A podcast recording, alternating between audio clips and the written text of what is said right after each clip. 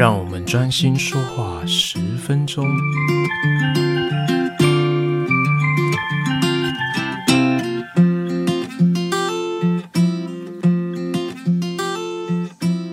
大家好，我是吉米师。今天我们要谈的主题呢，是影响平衡的因素。在这个部分呢，我们要先了解到影响平衡的因素，在高中的范围，我们最主要会讨论的是有四个主要的面向。第一个呢是浓度。第二个呢是压力，第三个是温度，最后一个我们也会讨论加入催化剂对于一个化学平衡的影响。但是这边吉米师先提醒大家，加入催化剂并不会影响平衡的移动哦。但是我们还是会去讨论到底加入催化剂会发生什么事情。好，那就让我们一起听下去关于影响平衡的因素吧。首先，我们要先了解化学平衡是什么。化学平衡呢是一种动态平衡，也就是说，其实啊，当我们肉眼或者是我们人去做观察、观测的时候，发现这个反应好像停下来的同时，其实啊，只是正逆反应的速率达到相等的速度。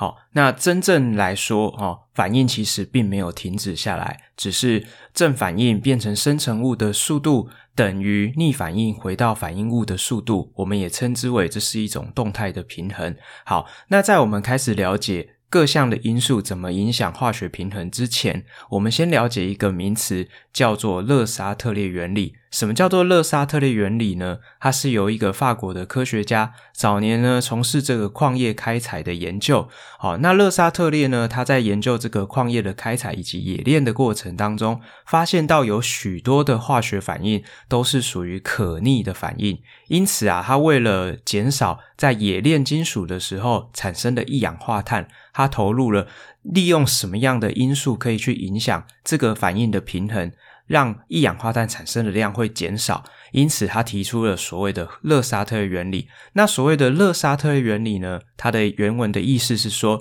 当一个平衡的反应达到平衡的状态之下，如果有一个外在的因素进到这个反应的系统，对这个反应造成一个干扰的时候，整个反应会朝向抵消这个反应干扰的方向去因应这个。变化，好，那这个抵消它的这个干扰的因素的这种方式，我们可以呃一个一个来思考一下，我们可以怎么样去处理？当一个变因加到这个平衡系统里面会发生什么事情？好，那第一个我们处理的是浓度。如果假设呢，今天有一个反应。A 变成 B，那 A 是反应物，B 是生成物。当我把 A 的浓度提高，好，我们在一个平衡的状态之下，把 A 的浓度提高。此时呢，因为 A 的浓度太高了，所以根据勒沙特原理，它为了把这个增加的 A 的浓度给抵消掉，所以它必须要把 A 给降低。那这时候，整个平衡系统它的反应的机制就是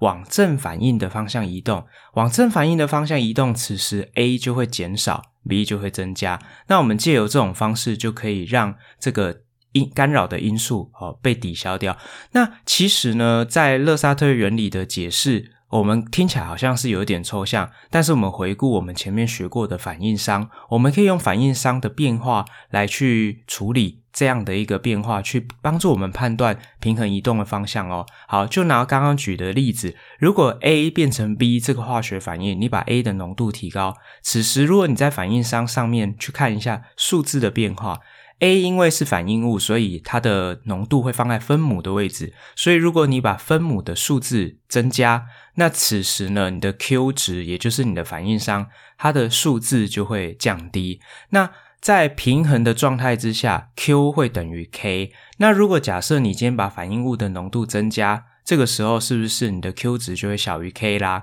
那 Q 会很想要变得跟 K 一样，因此它必须要把分母变小，分子变大，让整个值得以变大，变得跟 K 一样。所以反应必须要向右进行，让反应物减少，生成物增加。同理，我们可以利用这样的一个概念去处理，比如说我增加生成物，或是减少反应物，或是增加呃呃减少生成物之类的，我们就可以透过类类似像这样的一个方式去判断反应移动的方向哦。好，那这个是有关于浓度的部分。那接下来呢，我们讨论到压力的部分。在高中，我们比较常会处理的是气体的反应。无论你今天是一个均相的，全部都是气体的气体反应，或者是你是一个非均相的化学反应，只要有牵涉到气体的反应，我们都有可能会讨论到压力对于整个平衡状态的改变。好，那这里会分成两个状态来，两个不同的情况来讨论。第一个呢是。这个反应它的总粒子数是会改变的。好，譬如说我举个例子，以哈伯法制氨来说，一个氮分子加上三个氢分子会形成两个氨分子，这样的一个化学反应来说，左边所有的反应物的系数和是四，那右边氨的这个系数是二，好，所以生成物的总系数是二，所以你可以这样子来看，在这个化学反应里面，它总粒子数是由四个粒子。转变成两个粒子，所以四颗变两颗的状态之下，理想中如果假设这是一个完全反应，那这个反应的体积就会减少。那如果是在一个定容或者是我们说体积固定的一个条件之下，我们就会发现这个总压是会下降的。所以呢，我们从这样子的角度来把勒沙特原理的概念放进去。当我今天针对像这样的一个化学反应去改变它的。容器的体积，或者是我们去改变这个反应的总压的时候，好，譬如说我们举个例子，今天如果我把容器的体积减少，好，就像是一个活塞，我把它压缩，此时呢，总压是不是会增加？那这个时候，我们的总压增加的时候，整个化学反应的干扰的因素就是总压增加了。那所以根据勒沙特原理，我们可以判断。我们反应今天会很想要把总压给下降下来，去因应这个反应。我们想要去抵消这个因素，所以呢，我们会朝向粒子数少的方向移动。因此，当你今天把总压增加的时候，这个时候呢，反应会倾向向右移动，把生成物变多，反应物变少。这个时候就可以让整个反应的总压下降哦。好，那这里要注意的一件事情是。如果假设我们今天选择的是不改变体积，而是填充无关乎这个反应的气体，譬如说我们填充氦气或是氩气这类的惰性气体，那当我把这些惰性气体填充到这个反应的容器的时候，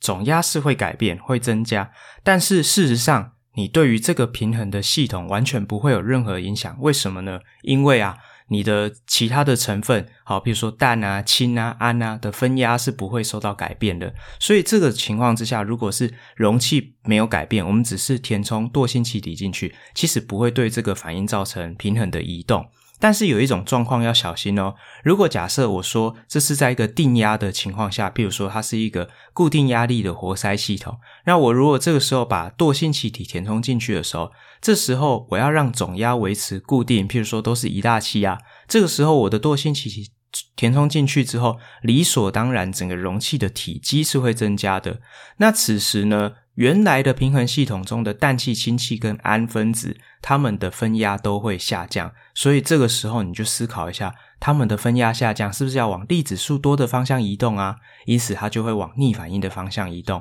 好，所以这个是我们在讨论这个压力怎么去影响平衡的第一个类型，就是粒子数，总粒子数会改变的状况。那如果总粒子数不会改变，譬如说，氢分子加碘分子形成碘化氢的平衡反应，那总粒子数有两颗，最后还是变成两颗。那这个时候，这样的一个反应的系统，它就不会受到压力的影响。不管你今天升高你的总压，降低你的总压，或者是升高你整体成分的分压，或者是降低整体成分的分压，都不会对这个反应造成影响。除非今天你是针对个别的成分。好，比如说我今天额外的添加氢气进去，或是我额外的抽离出碘化氢出来，这个时候它的反应就会有一点像浓度影响平衡的方式去移动你的平衡的状态哦。好，再来我们讲到温度影响平衡的移动啊，最主要我们要考量的是这个化学反应它是一个吸热反应或者是放热反应。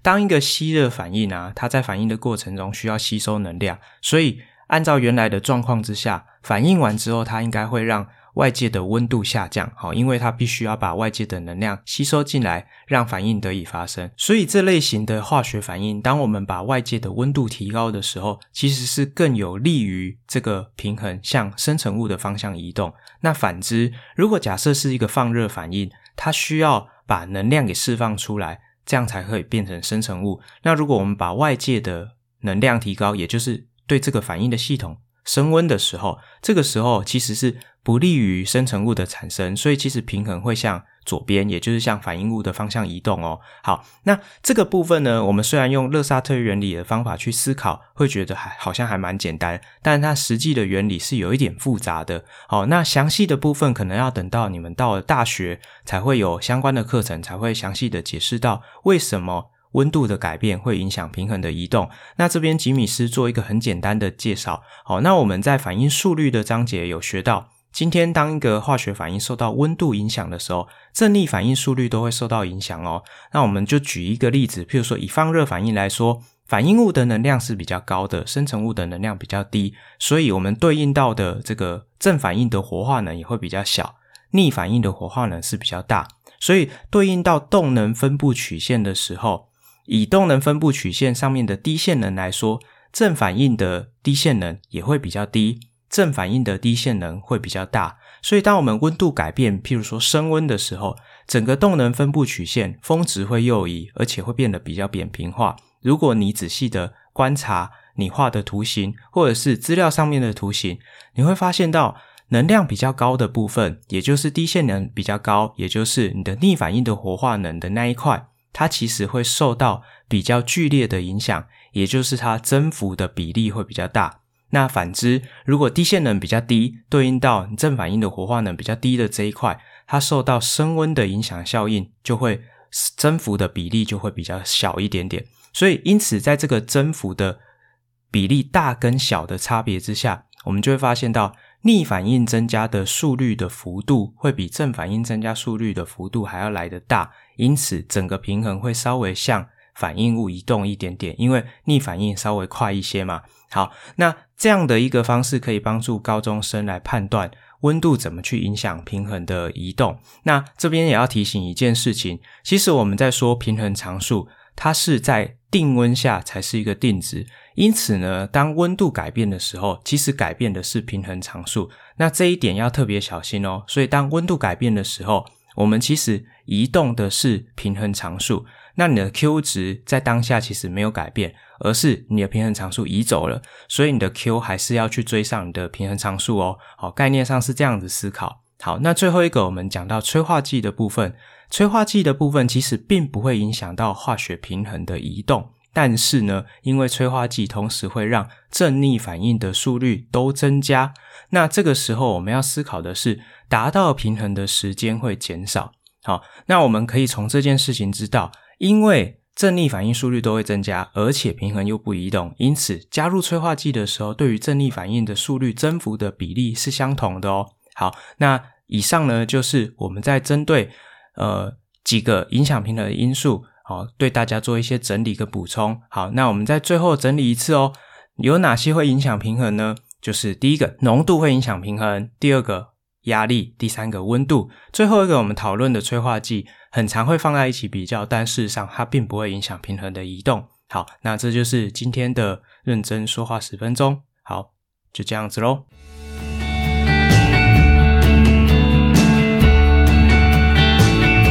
高效化学式全新系列，认真说话十分钟。这里是一个透过短短的十分钟短讲，将高中化学课程里面比较错综复杂、比较容易混淆的一些观念加以整理。比较以及浓缩精华的小天地，希望这个节目的内容可以帮助各位在通勤的时间，或者是在你耳朵还空闲的时候，对你们的高中化学的学习有所帮助哦。喜欢的话，帮我们分享给更多的朋友，让大家可以在十分钟之内。也认真听化学，认真学化学。再次感谢你的收听，我们下次空中相会，拜拜。